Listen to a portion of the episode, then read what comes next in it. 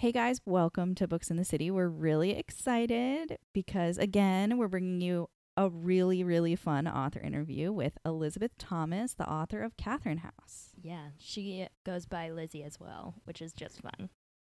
Yeah, she was so much fun. She's really smart and easy to talk to, and a big reader. Yeah, she was really great, and you guys are gonna love her, and you're gonna have so much fun listening to the conversation. Um, but first, just a little rundown about the book. She's gonna tell you about it in her own words, and a reminder that I did uh, discuss this book on an episode a while back, so we'll make sure to link that episode in the show notes so that if you want to hear that talk as well. Um, but Catherine House it's like this kind of spooky sci-fi um, novel about this like culty college and how would you describe it emily Yeah, it is like dark ab- academia. We all of us agreed that this book is best enjoyed on a perfect fall day with like a cup of apple cider and you're like thinking about college and going to like a imperfect castle, which is something that she described uh, Catherine House, the school, as. And it was just like so enjoyable to read this. I just had like a vivid hallucination the whole time. And then it was like, you're kind of like in this lush setting, but then some things happen and it's like college. So there's college drama. And it was just like, she said she wrote it incorporating everything she loves to read in a book. And I was like, dude, same. I feel like I read everything that I love to read in a book in your book. yeah it was it it's a great book um elisabeth's a really fun person as we said about a million times already um she is a graduate of yale and she works at moma which is really cool and catherine house is her first novel and she does give us a little tiny teaser about what she is currently working on and emily and i are geeking out we're so excited to read it so yeah enjoy this conversation with elisabeth thomas this is going to be the best book you ever read. Like, this is your new favorite book. Off the internet, man. Off the hmm. Bookstagram. I need to go one's be there. introverted. Welcome to Books in the City pod. hey everyone welcome to books in the city i'm becky I'm Emily. And I'm Elisabeth Thomas. Thank you so much for joining us. We're so excited to have you. Thank you. It's a pleasure to be here. And here for you is.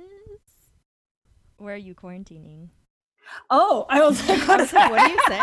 Oh no. I am quarantining. Beautiful transition. I am quarantining in Brooklyn, New York, which is where I live and where I grew up, and probably where I will be for the rest of my life because I love it. Yay, what part Oh, of Brooklyn? awesome. I'm in Prospect Lefferts Gardens um, on the right side of the park. I guess east. Is I what they think call you're it. Libby's neighbor. Our other Really? Libby is our. Libby is one of our co-hosts. and I'm pretty sure you are definitely right there. Yeah. Oh, I love that. Oh my God, that's amazing. Uh, it's a wonderful neighborhood, amazing food, amazing. It's right by the park, so it's wonderful. Um, yeah, I adore it. Uh, Yeah, it's- she's a big runner. She like goes in the park all the time. Oh, I did that for like a couple of weeks, and then I was like, "This is for suckers." Never doing it. That's how I, I think that was I think that was everyone's quarantine like in the Yeah. beginning, oh, got to be active, let me run and then it's like, nah. exactly like absolutely not. So yeah, I was one of those. So maybe maybe I saw her trotting around, but then I was like, "Oh, oh man, this isn't that, this isn't that much fun." Yay! So we're really excited to talk about Catherine House because both Becky and I really loved it. And we thought it was funny because Becky has a fine arts degree and I'm a scientist. And the book has like aspects of both things. yeah, I love that. Yeah. So we thought we'd start out by um, asking you to give our listeners kind of a little elevator pitch on what Catherine House is about. Sure. So it's about a young woman who goes to this cult like college in rural Pennsylvania, and she finds that uh, there may be some dark secrets lurking beneath the, the school's promise of prestige. Uh, so it's got kind of, I like to think that when I was writing it, I was like, I want to put in everything I love about a book. Like, I wanted to make it kind of gothic, because kind of like haunted halls, a little bit of romance, a little bit, and then, yeah, little, a little sci fi element without giving too much away. But yeah, there's a little, a little magic in there. So going off of what we were talking about earlier, how I have a fine arts degree. Um, I Mhm. also know you work at MoMA. Is that correct? That is correct. So one of the things I loved about Catherine House is the way art was infused into the book. Mhm. Um, so what inspired you to get into writing, and how did your how does your work at the museum kind of help inform your writing? So I I always knew I wanted to be a novelist. That is definitely my first love growing up. I was just I I feel really blessed actually that just I I have never in my life wavered on what I wanted to do with my life. I just always knew I wanted to be a novelist. Um but then the other the question was what I want to do for money um because it was very practical. And so looking back this is like this is such weird logic, but I was like, oh, I'll get an art history degree because that'll be a great way to make money. It's like, so I don't, I don't know what I'm, I'm not sure, quite sure what the logic was there, but it did work out. Um, so uh, yeah, so I, I've always seen kind of art history as my more practical day job, which is absurd, but I, I, I love it. So I would say the, the, the relationship th- between the two of those is that writing and books are kind of like my true love and uh, art history is kind of my my academic love, my professional love, if that makes sense. Um, it's something that I feel almost like I I need more history and more. Uh, it, I need other people to help me understand it a lot of the time with art, with art history and art. Um, so that's why I ended up studying it in college, and why I ended up going into museum work, which I love because you know so much. You know, the point of a museum is to help people understand art and help people appreciate art and understand the historical context and i think that work is so wonderful yeah i i really like the way you described that as like your academic love and then your like passionate love mm-hmm. um but i was curious because you you have some kind of like specific art history periods mentioned in the book and i was wondering if you had mm-hmm. a favorite a favorite art history period oh man well i ended up studying i ended up focusing um in avant-garde movements of the early 20th century. This sounds not it sounds all like in the weeds but uh, but uh, basically modern contemporary art because I, th- I find it so hard I-, I knew it would be hard to really focus on very historical art history because you know then it becomes a real exercise of learning um, of, of really learning history you know like learning about what life was like back in historical times. Um, and i kind of wanted to you, you know i don't have to take much of a mental leap to understand what life was like back in let's say the 60s you know so it's i find it easier to kind of study the art of then um, so that's how i ended up studying modern history and then i also just love there's something that's so um, that was so dreaming of a so many of those art movements at the beginning of the 20th century it's like they were trying to think of new ways of interacting with the world they were so utopian they were so like let's completely change the way we relate to objects and the way objects relate to people and um, it, it's just just really wild thinking and so I, I wanted to put a lot of that in catherine house and I, I i hope some of it came through i think it did for sure yay I like the way that you just talked about that because sometimes I feel like I approach art and I don't know like how to go about it. Mm-hmm. Um, so I was wondering if you know, as someone who's like not super aware or like not, I don't always look at at art. I was wondering if you have some advice for someone who is going to a museum and they want to be able to appreciate kind of like the collection there better. Mm-hmm.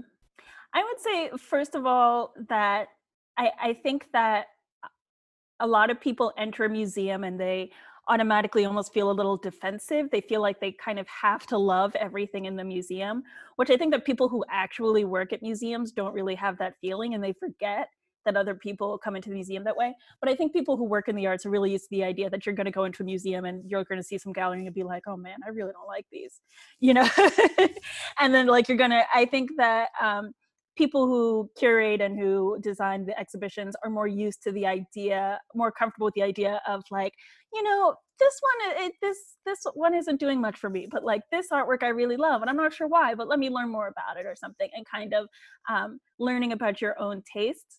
Um, i think that a lot of people go to a museum and they kind of automatically feel like this museum is telling me that all of these are masterworks and i have to take their opinion on that and it on a kind of automatically puts people's hackles up um, so i think that's kind of um, a mental leap uh, that it, it, would help people to get over to have them think you know once you go to the museum just kind of think just relax a little and just if, if you hate something there that's fine and then if you love something and you're not sure why you love it that's fine too and just kind of just have a good day I feel like you unlocked something for me there. I love that. oh, good. so, so those of you listening who are like, "Oh, but I thought we were talking about this book," th- this actually makes a lot of sense for the character Inez in the book. She kind of has sort of like that kind of experience with certain pieces of art in the book. So look forward to that if you haven't read the book yet. Mm-hmm. Um, so one thing I wanted to ask: the theme of the book is kind of being like trapped in Catherine House in a sense. I don't mm-hmm. know if that's mm-hmm. a theme, but like Absolutely. a theme. yeah. um, uh, it's pretty prominent and it resonates really well during this time of COVID and quarantine. Um, yeah, so that was unintentional. I was not. I was. I was. Nobody could have predicted. I was not hoping that this book would be hitting this hard at this time. Seriously. But uh, yeah, I'm sorry. So, no, it's okay. Um, so, what has been the positive and negative aspects of publishing during a, a pandemic? And publishing a book that kind of does hit home in a Yes, sense. I would say the negative aspects are, you know, I had dreamed like, oh man, I was gonna throw a huge party on release day. I like every time, or I mean, I I had not like gone to the stage of like actually planning it, but it was kind of a running joke with my friends that every time you know I was doing another draft, it was like, oh man, and I got to start working on the playlist for this party because it is going to be wild. I am going, I'm going to invite all everyone, all my enemies, all my teachers, everyone. It's going to be great. Um, and so that I that will still happen. It's just postponed, I'm sure. Um, I will I will dance to celebrate this book at some point, um, but it has been postponed. So I, I want to see the playlist. Yeah, exactly. Yeah oh it's gonna be it's it's gonna be and there were stages to the party i was like okay we'll start with with dinner so everyone has you know food lining their stomachs and then there'll be a dance element and then we'll do karaoke it was like it, it was it was gonna be everything um, I love it. Yeah. That sounds like my kind of party. yeah. So I would say the sad thing is just, you know, it's just like I said, you know, I've, I've always dreamed of being a writer. So having this huge thing in my life happen and not being able to like really go out and celebrate. It's it's almost even more like because i will celebrate at some point. It's just almost more surreal. It's kind of like you know i imagine how people would feel if they eloped or something where it's kind of like you know this was a big life change but i just woke up in my bed. Like it's just it's it's just kind of a little bizarre. Um uh, but i would say the plus side is that so many events uh, were moved online and that I've been able to connect with people that I, I don't, I think that by the time my book came out, it came out in May, uh, the, sadly the pandemic had, we were a few weeks in. So um, people were more used to Zoom. People were used to the idea of like, oh, there's going to be a Zoom reading and a Zoom conversation with these various authors and things like that. So I think that there were things that I wouldn't have been able to do otherwise because, you know, I have a day job. I wouldn't have been able to, uh, let's say go to Chicago on a whim or something like that. Um, but I was able to do a conversation with someone in Chicago on a whim. so um, I think that you know in this time we've all had to be a little more flexible and learn new ways to connect with people and it's I mean, it hasn't all been a blast. It's been a, it's obviously been a really scary time, especially being here in New York. Uh, it's been, you know, just the pure uh, stress and you just were worrying every single moment of the day but um but on the, but on the whole it's you know it was different but but a, a good experience. Cool. So speaking of your lovely book um i got some serious like heathers breakfast club like st elmo's fire kind of vibes. I know that it's mm. set in like 96 but i don't know that's just what i took from it. So i was wondering if any of things like that inspired it or or something else specifically? Oh, I always all anything about um which is funny because like they're older than teenagers, but yeah, I've always loved kind of like books or movies about kind of cultish groups of friends yes, um same or things like or even it's like I, I mean i'm not ashamed to say i loved i loved like gossip girl i loved like um popular which was this show oh my god it was so good it was like one of ryan murphy's first shows it was just oh. things that kind of have that like hint of cheesiness or larger than a hint of cheesiness, Mhm. um, but just over the top um, social plays with social hierarchy and things like that. Mm. I love that. I love that stuff. Um, and just in general, I love writing about friendship because my friends are so important to me. And I, I think that it's just such a mine of, uh, of really interesting relations. So yeah, I think that I'm always going to write about friendships and yeah, Heathers and things like that. Oh, those they, they they're always so much fun to watch. Yes. Speaking of kind of friendships, I think what you do really well in the book is kind of capture this special dynamic that you have in college where you're like starting to become an adult and you make these like really intense friendships with the people who are also becoming adults around you. And I Mhm. was wondering if like you feel like this idea about wanting to be kind of forever young and embedded in this young friendship did that inspire any of the sci-fi aspects behind your book? Absolutely, because I think that you I started writing this book a few years after I graduated actually, not not right after. Um and I think it was a time when a lot of my friends were going through some kind of mid 20s growing pains and it was like we kept calling each other on the phone and being like I just want to go back. Why? Touch my heart. yeah it was like where are you why aren't we on the couch in the common room eating cheese fries and talking about our feelings you know it's like this feeling of like why can't we go back to that place and it's such a it's it's not it, it's not a healthy emotion i think it's a very normal emotion but it's it's not healthy to think like i want to go back to that place and so i think this book was kind of a way for me to explore that feeling that so many of my friends were dealing with at that time because in college I mean, it did feel somewhat idyllic, but it wasn't a perfect time. But then in our mid 20s, you know, all of a sudden you, you have to feed yourself, you have to pay rent, you have to, I mean, and you were paying for college, but like it kind of like didn't feel like you were in the same way. It's like monopoly And- money. You don't, you're not making those active monthly rent exactly payments. it just Yeah. it feels different and then um you're and of course just the fact that um with the way it is in the states anyway like going from all your friends being basically on the same hall or within walking distance to even if they're in the same city you know you have to travel to see them and i think it really is a huge difference and i think it's hard um and uh I wanted to talk about that, and I want I wanted to kind of capture the feeling of there being a community, and then also, even though you don't see uh, Inez's life before or after Catherine House, I wanted to kind of have this feeling almost that she's kind of already anticipated that there's going to be this huge loss in that it's it's going to be gone. Like you that that community, it, it never quite comes back, and it is really sad. I think that's I think that's a huge loss. Definitely. Um, so was there a specific place that you had in mind for when you described Catherine House? Um, we did see on your Instagram that you were watching the Colin Firth version of Pride and Prejudice. Do you, is Netherfield Park maybe oh, something like that went into it? I uh, put together. Oh, I should. I wish I had the list, but um, I was thinking of.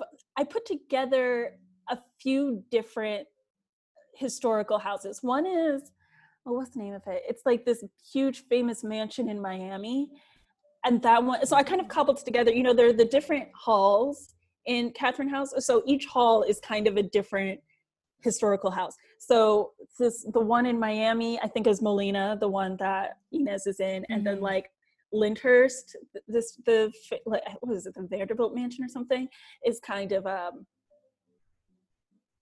I don't know Harrington or something. I. I, I had kind of a scheme, but of course, and then at a certain point, you're kind of like, yeah, and I'm also just kind of like you, you then you blur everything together. Um, so I was kind of uh, hodgepodging these various real places together, but I wanted it to ultimately not feel. I wanted it to feel surreal in the end. I didn't want it to feel like this place could ultimate like it had a real architecture. I wanted it to almost feel like she's always describing like going down one stairs and then up another and then turning one corner and then turning another. I wanted to have this feeling of like, does this house go on forever? Like it doesn't Mm. it doesn't seem to actually have quite a, a full logic to it. Um, so that was I certainly wanted to feel surreal. And then in terms of the geography, yeah, I chose Pennsylvania. Pennsylvania is a place one of my best friends in the world growing up lived in Pennsylvania, and I visited it a lot. So um, I was like, let me, I could put a college here. yeah. Totally. And I do think you successfully gave Catherine House that surreal vibe. So for sure. Um, I have another question kind of about the house. Mhm. Um, how did you go about balancing the house as a setting, but it also h- kind of had this effect of being a character as well. So how did you kind of balance those two things? Oh, I love that. Um, I definitely wanted it to feel like a character, and I think I just always had that in the back of my mind. That um, when I first started set out to write this story, I one of the main ideas I had in my head was this: I wanted this to be a kind of love story about this young woman who falls in love with this house, and the house is kind of this period in her life. Because, like as we were talking about um, that desire to go back to college it's not even so much to like oh i want to take classes again or oh necessarily i want to be with this specific person again. It's kind of just that whole being young and it's like like life feeling kind of spontaneous and taken care of and just it's like a whole a whole environment really. Um I, I wanted to create that that environment as the thing that she was falling in love with as opposed to a particular person or um, anything more specific than that. And so I decided to kind of wrap that whole idea up in the house. The house is the architecture, and so I always kept that in the back of my mind. And uh, in terms of the, the the design of the house, then I thought that something would, that would be really important was that it shouldn't be too perfect. I wanted it to have a certain amount of character and a certain amount of both a feeling of that it's surreal you know like that i said that it's you know she's kind of constantly getting lost in it and constantly learning more about it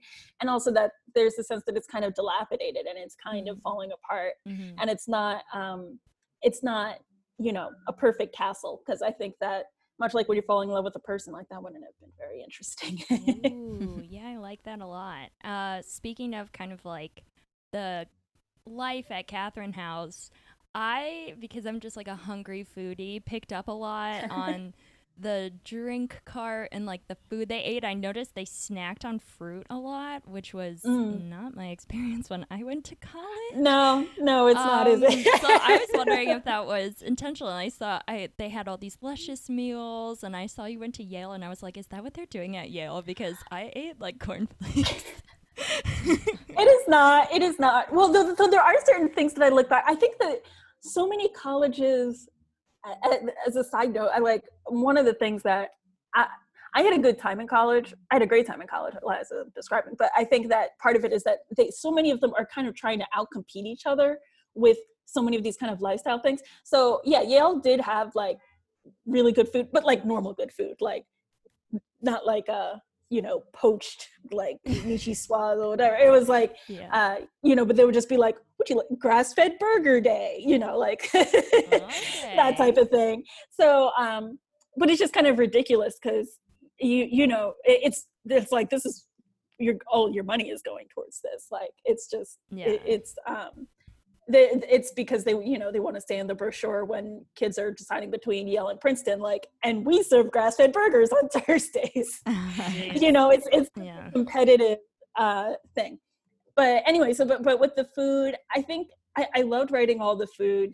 And it's funny um i think the food is also one of those things that makes the environment feel surreal. Like they do not eat the way kids do in several ways like first of all i, I mean obviously the menus that um catherine house presumably the house is designing the menus and they kind of have this um really over the top. I, I got a lot of the menus from um, looking at the menus of like cruise ships from like the 40s and uh, Oh, that's 50s so and things. interesting. so it's like just these over the top, like super weird menus. It's like menus from like the Queen Mary, Queen Elizabeth, and stuff like that. Um, Oh.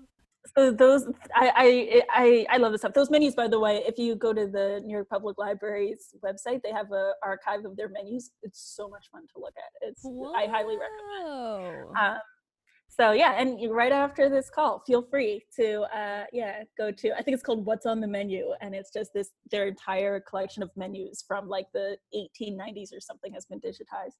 Um, I love it. The historian Yeah, is really yeah. coming out right now. yeah, I love that, but it's also kind of funny because it's like they also drink a lot of wine, but they don't drink a lot of other liquor, presumably because they're in this house. But and they also don't. They also tend to drink tea, but not really coffee, and they yeah. drink, but they don't really do any drugs. and it's like all these various things that um i don't really think are realistic but it, it's it's a surreal environment you know so Yeah. they're just drinking a lot of wine and eating a lot of like figs and and that's what's going on at Catherine House. Yeah, that that, but like mix it with all the chanting, and it's the weirdest place. Like, yeah. I, yeah, it feels it like, like added to the cult. Like, yeah. yeah. um, so your main character Inez describes herself as somebody who doesn't like who feels empty or like full, kind of, Mhm. or doesn't feel full in Mhm. her life. So, without spoilers, Mhm. do you think that she got her resolution? No. I knew it. um, Oh no! Yeah. oh no. Oh no. I got to the end and I was I like, "Come on!" oh, And then I was oh, like, oh, oh, wait. Oh, or, or well, I think I think that um I think there are times over the course of the book where she feels full. Like yeah, like yeah, you're right. Mhm. At the beginning she's like, oh, that she feels she's so disconnected from the world. She is so um she she's dead inside basically. She she's just she's really feeling very little and not um she she's just kind of like as she says she's like i'm a ghost walking through this world you know and i think that over the course of the story she kind of learns to engage and she learns to um uh, connect to her environment but i don't i think that in, my mind well without giving spoilers i can say that when i first wrote the manuscript there was a preface that uh, was a kind of a flash forward 10 years um, and so I, I still kind of think of it that way and in my mind um, you can almost feel towards the end that she's almost disconnecting again um whether but i think in her mind it's kind of i think i i think there's kind of a perversion in that she is con- she has connected her engagement with the world with this place where you know in theory the the healthy thing would be like you can engage with the world outside of catherine house. Wouldn't that be nice? Mhm. you know that would be like the healthy well-adjusted thing to do. But i think that um whether or not and without getting to spoilers but without whether or not is happening literally in, in terms of her relationship to the place i think that in her mind her happiness is now so connected to this place that Mhm. it's I, I don't know if they'll uh, uh no no matter what literally happens i don't know if those two things would ever get disconnected in her mind Mm-hmm.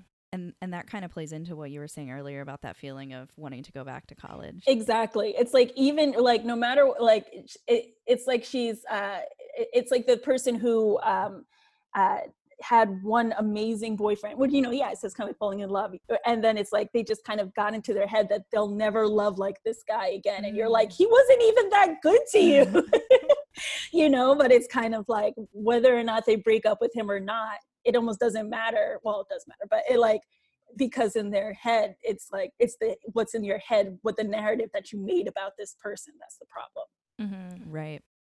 Yeah, I like the way you talk about that, about how it's kind of like almost unhealthy to form this attachment because this kind of bubble that they live in, this really privileged, elitist bubble, is Mhm. sometimes suffocating but also comforting. So I was wondering, like, do you think they'd ever really want to leave the, or do you think they ever, all these characters could ever leave this sphere of privilege behind or even want to? hmm um i think they um are going to like i mean in theory all the ones all the ones uh you know they're going to graduate and i i think that um i think for a lot of people that's a rude awakening. That was something in terms of like my actual life you know uh yeah so i went to yale and i've thought a lot about um privilege and what that experience was like for me and so I, I went to Yale and my dad went to Yale and my grandfather went to Yale and I, so I, it was, so it's like it's something that's like just loomed in my family um, but my dad and my grandfather both hated it. They really didn't want me to go Oh Um, wow. So that was like my rebellion to to go and i've just growing up i've thought a lot about institutions and privilege and uh, the effect they can have over people's lives and then i went there and i thought about it even more. So uh, yeah i think that i, I think that a, a lot of the a lot of the way colleges work in the states i think is they really want to coddle you because i mean who, what, who doesn't want to be coddled that sounds good uh, I mean, and they do also want to be very intellectually rigorous, but I think that I mean, the whole dorm system, it's fabulous. Like the food, the um, sports, you're with all your friends. It, it's a blast. Mm-hmm. Um, yeah, who would who wouldn't want that? But I think that it's, I think it can be morally and literally fiscally expensive. Indeed. Yeah. So I have a follow up to that. Do you think if you were given the chance to attend Catherine House, would you go? yeah, and that's bad. That's not the right answer. That's for me too. I finished the book. I, I finished the book and I was like, I think I want to go here, even though you have enough information to know that you probably shouldn't. But I was like, Yeah, honestly, like, "Ugh." honestly, I was like, yeah, I want to eat some figs. There were so many figs. I was like, I don't eat enough figs in my life. Yeah, I want to hang out and just like hang out with my friends, have some parties, and uh, yeah, I, I I I know that's the wrong answer, but uh, Yeah. But that's so yeah, I- impressive that you you got people to want to go somewhere where they know it's not good for them. That's like yeah, quite the feat of writing. Oh, well, I you. I want to go and see, see it physically because Mhm. this whole time while we're talking, I'm envisioning like you wrote so um, visually Oh, that I'm you. like seeing Catherine House in my head and. I just imagine like a perfect fall day. Like I really wish I read It this would in the be fall. Like that would be perfect. It- you know, it's funny. I was just thinking. I was like, I, f- it, it feels like a fall book to me. It It's does. Yeah. now, so. We're gonna have to do a reread for the fall um, with some hot apple cider yes. Mm, nice. or figs. um, so I have a question. If you could cast anyone to play the characters, who would you choose? Have you thought about it? I thought about it a little, and then I was like, "Oh my god, I'm too old to know the answer to this." Like, I don't, I, I don't know any young actors. And then I was like, I can, fi- I, I know youths. I can figure out you. Well, and then I was like, this is exactly what an adult who's trying to figure out youth culture would do. I watched Euphoria, and I was like, oh, like these, Emmy nominated. yeah, Emmy nom, good, good for them.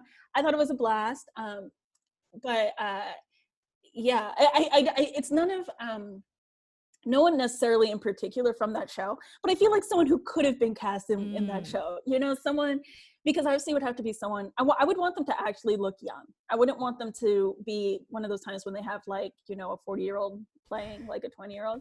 I would I would want them to look, you know, kind of kind of you know scrawny and freshly hatched you know how teenagers actually look you know it's not not so much like not not very sexy just kind of precious. So i think that uh i'm getting older now i'm like referring these people as like so maternally but but i think that uh yeah kind of that, that kind of feeling someone someone who feels um young and vibrant and I, I can't think of a particular name but some someone new and exciting I like the way you kind of think about that. I personally when I read books, I don't I don't cast anyone in my head, but I know a lot of people who do read and Mhm. put an actor to it. Emily, Yeah. did you have someone in mind? I thought about um the girl who plays Veronica on the CW, sh- like Riverdale for Ines. I don't know what that is. oh Um, but I, I also had a a very vivid picture of uh, the character. Uh, is it Yaya? I think. Um, Mhm. so I pictured her as I don't know if you watch Pose on Netflix, but there's like I, a- I've seen an episode. Okay, it's there's a, there's a character I need to called keep watching. Candy, and I pictured her as Candy. She's probably not like young enough, but I was I just was like, this is Candy on on in a book. I, I love that. I feel like there's so much about Yaya that's just like I wanted her I wanted her to just feel like, you know, those people who just have an innate glamour yeah, who you're just like, oh man. Exactly. that That's probably Yeah. why my mind like leaped to Pose because she was very like yeah, it's exactly that type of into thing. Yeah, decor and jewels and stuff. exactly. I love that. So I have the big question. Oh, Can good. you tell us what is plasm? tell us no, I can't. um uh no i can't i think that it, you know it's it was funny writing it because i think it's for me it's almost like a running joke that it's like it, it's um so much of the story revolves around this thing which i mean also in the book like so much of in the in the mythology of the book so much of life revolves around this thing you know Mhm. and yet like it can't be fully described which also to and there are a couple of reasons for that one is because you know it's speculative fiction i feel like um it's almost like a trope of of uh, sci-fi to have like you know this mysterious substance that's just like Mhm. element X, you know. Yeah, Totally. like um but then also I just I thought it I think it's fun because um in in real life, I think that it's like if you said like Lizzie, could you describe microwave? I would be like, no. Ah, that's true. That's what I You was telling? Becky. I was like, could you describe gravity, like the force of gravity outside of like an equation? It's kind of hard to write. yeah, I couldn't do an equation either. What are you talking yeah see, see, and it's like or it's like i know gra- oh, with microwaves it's like okay I, I'm, I know with microwaves it's like i think that it's like the waves and see, and then as soon as you're like oh no but you know it's like the you know the atoms it they vibrate and that okay that sounds right you know Yeah, yeah.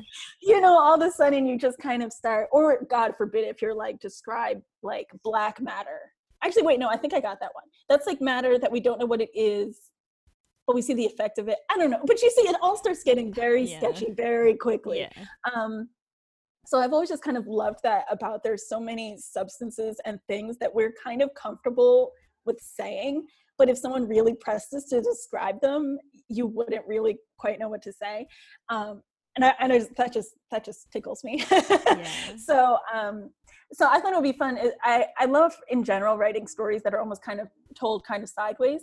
And so i, I from the very beginning um, I, I knew that, that the story would have this this speculative fiction element of it, and I always knew from the beginning that the main character would not be the one studying it. Because I just think it's so much more. I think it's a lot funnier and a lot um, more true to life that there is uh, that it's told that it's trying. Someone who's studying art history is trying to understand it, you know, and it's like almost like the same thing now. Like if someone said like, um, you know, describe to me a coronavirus like germ i'd be like I, I, I can't i can tell you what i'm doing to prevent getting them but like but you know That's so true. we're all just like we're all like heavily skimming these articles and trying to get by but you know if you're not an actual scientist you you kind of butt up against a certain level of understanding um, so i just kind of almost wanted to represent that feeling of tr- trying to understand something that you actually don't fully get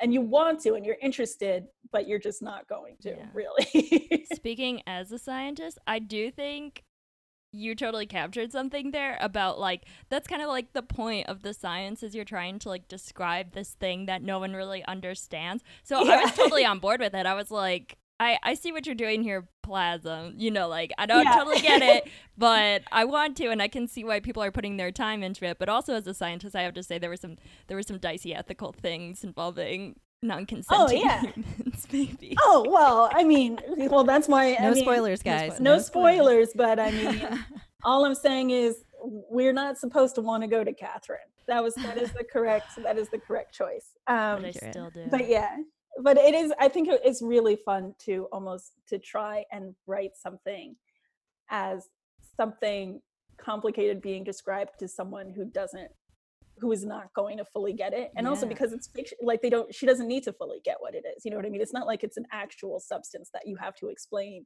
to a reader you know so it's kind of just um that we know of. that we know of. Um, but yeah, when I was uh, researching it, I mean, whatever you can say for research, it, I, I was like looking. There's there's been there's a long history of humans kind of looking for this elixir of life, substance of life. Um, you know that that thing, whatever we want to call it, it, as like you know, alchemists are looking for it. Uh, but when we people were searching, when they were like searching for radiation and stuff, they were looking for it. So I think there's a long history of people looking for something that may not exist. Or well, stay tuned, I guess. But Stay tuned. it was fun. Um, okay, so we've kind of touched on the idea that the book kind of ends on a cliffhanger, and we Mm-hmm. want to know what happens next. Slash, will there be a sequel? Because I would definitely read it. um, I'm glad you would read it, but uh, no, there's definitely not going to be a sequel.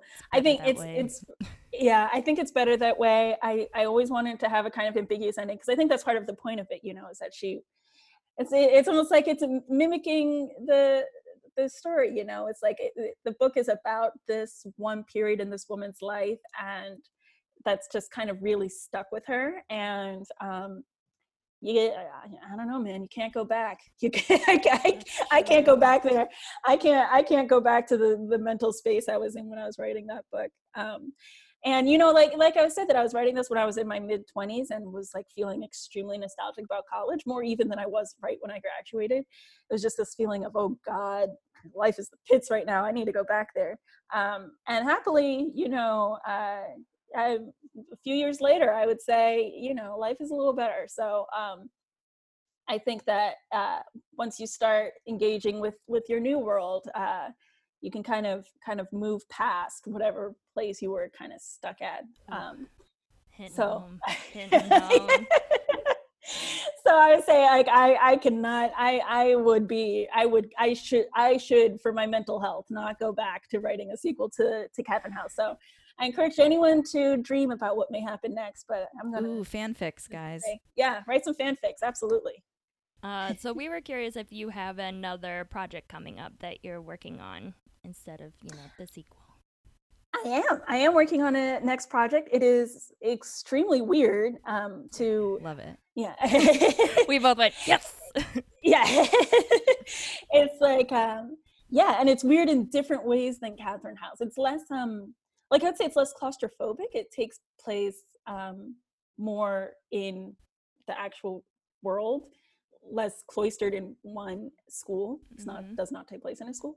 Um, but uh, it still has it certainly still has a heavy dose of speculative elements and um, a, a certain sense i would say it's about uh, uh, when I, when my friends ask what's about, I'm like, it's about wellness, wellness and and beauty, and all those people who do like, like it was like I, I got in, you know, into those. You fall into those loops where you're watching someone do like a 20 step skincare thing on YouTube or something like that, and I'm like, this is perverse. I'm like, and everyone's doing it. When did everyone start using 20 steps of yes. skincare? Um, so yeah, it's kind of. Uh, I think it's. I'm. I'm gonna explore that. We'll see how it goes. I'm drafting now. Ooh. I'm intrigued. Okay. So our podcast is we we drink a lot. Um, so it's, not, it's not like true. become part of our podcast. Um, so my it's quarantine. Is, My question is what is your favorite reading drink and what is your favorite writing drink? And of course, it does not have to be alcoholic. Okay. Um, for both, I would say tea. I, and I'm very particular. I like PG Tips tea, which is this classic English tea with a splash of half and half and like a heaping teaspoon of sugar. It's sweet and it's milky. And it's delicious. Yeah. So I I usually write when I wake up in the morning, so it's it's sadly not alcoholic. um, Probably for the best. Yeah yeah and i would say i usually read at that time too and actually yeah i can't when i when i drink alcohol i tend to like really want to like talk to people and dance and it's it's it's so not relatable. a yeah it's not a conducive uh a personality for actually getting any work done so um yeah for in terms of a, a cocktail i love a, a, manhattan i would say that's my drink of choice but um Ooh. uh or martini or I don't know. or a margarita. I mean, whatever, whatever. But uh, but yeah, no, that's more towards the end of the day when I'm gonna go have a have a chat with my friends. After hopefully I've I've gotten some work done, but you win some, you lose some these days. You know? so at the end of um, our episodes, we always go around and say what's next on our list to read. So is there anything you're currently reading or that you have up next that you can share with us? Yeah. Well, wait, where did it go? I just, oh, I just finished like an hour ago, finished this book, Sphinx by mm. Anna Garréta or Garréta, which is French. Um, it was spectacular. I loved this book. Um, she's, it was the first novel um, published by a woman in this uh, French genre called Oulipo, which is like the funniest and most fun thing ever. Um, so if you're interested in Oulipo, O U L I P O, um, look it up on Wikipedia. It's like just a total blast of a genre. It's like these French people writing with constraints, and it's a delightful. And this novel, which is kind of about gender and um, love and DJing, it was just oh. I, I, I loved it. So I just finished that, and I, I don't know what I'm gonna do next, but I'm in I'm feeling oh this this right here is my to be read pile. So Um, for for those of you listening, she's pointing to this beautiful yeah. bookshelf she has behind her. yeah. and I'm pointing to a very tall pile of books. So we'll we'll see what comes next. I love it. So where can our listeners find you online if you want them to find you? Uh, yeah, they can um, at Lissie Thomas, and Lissie is spelled with S's. Um, I don't know why. Well, because Elizabeth is with an S, but it's pronounced like C. So I don't know the logic there. But anyway, uh, at Lissie Thomas on Twitter, L I S S I E T H O M A S. And then on Instagram at Tissie Lhomas, which is oh my god. at, um, at T I S S I E L H O M A S. Yeah. We will make sure we put that in the show notes so that you guys don't have to sit there and like. And I saw your Instagram is sporting a really flattering profile picture in a beautiful face mask. So Oh yeah, yeah. When I was supposed to be doing some writing, I was like, you know what? Instead, let me let me Photoshop a face mask onto my profile picture. you know, got to stay current. Got to stay current. So that was some time well spent. You know, public health. Got to make people know. Yes. yes, absolutely. Well, thank you so much for joining us. This has been really, really great. Oh. Thank you. Yeah, it's been a blast. Enjoy your TBR. Thank you. Bye bye.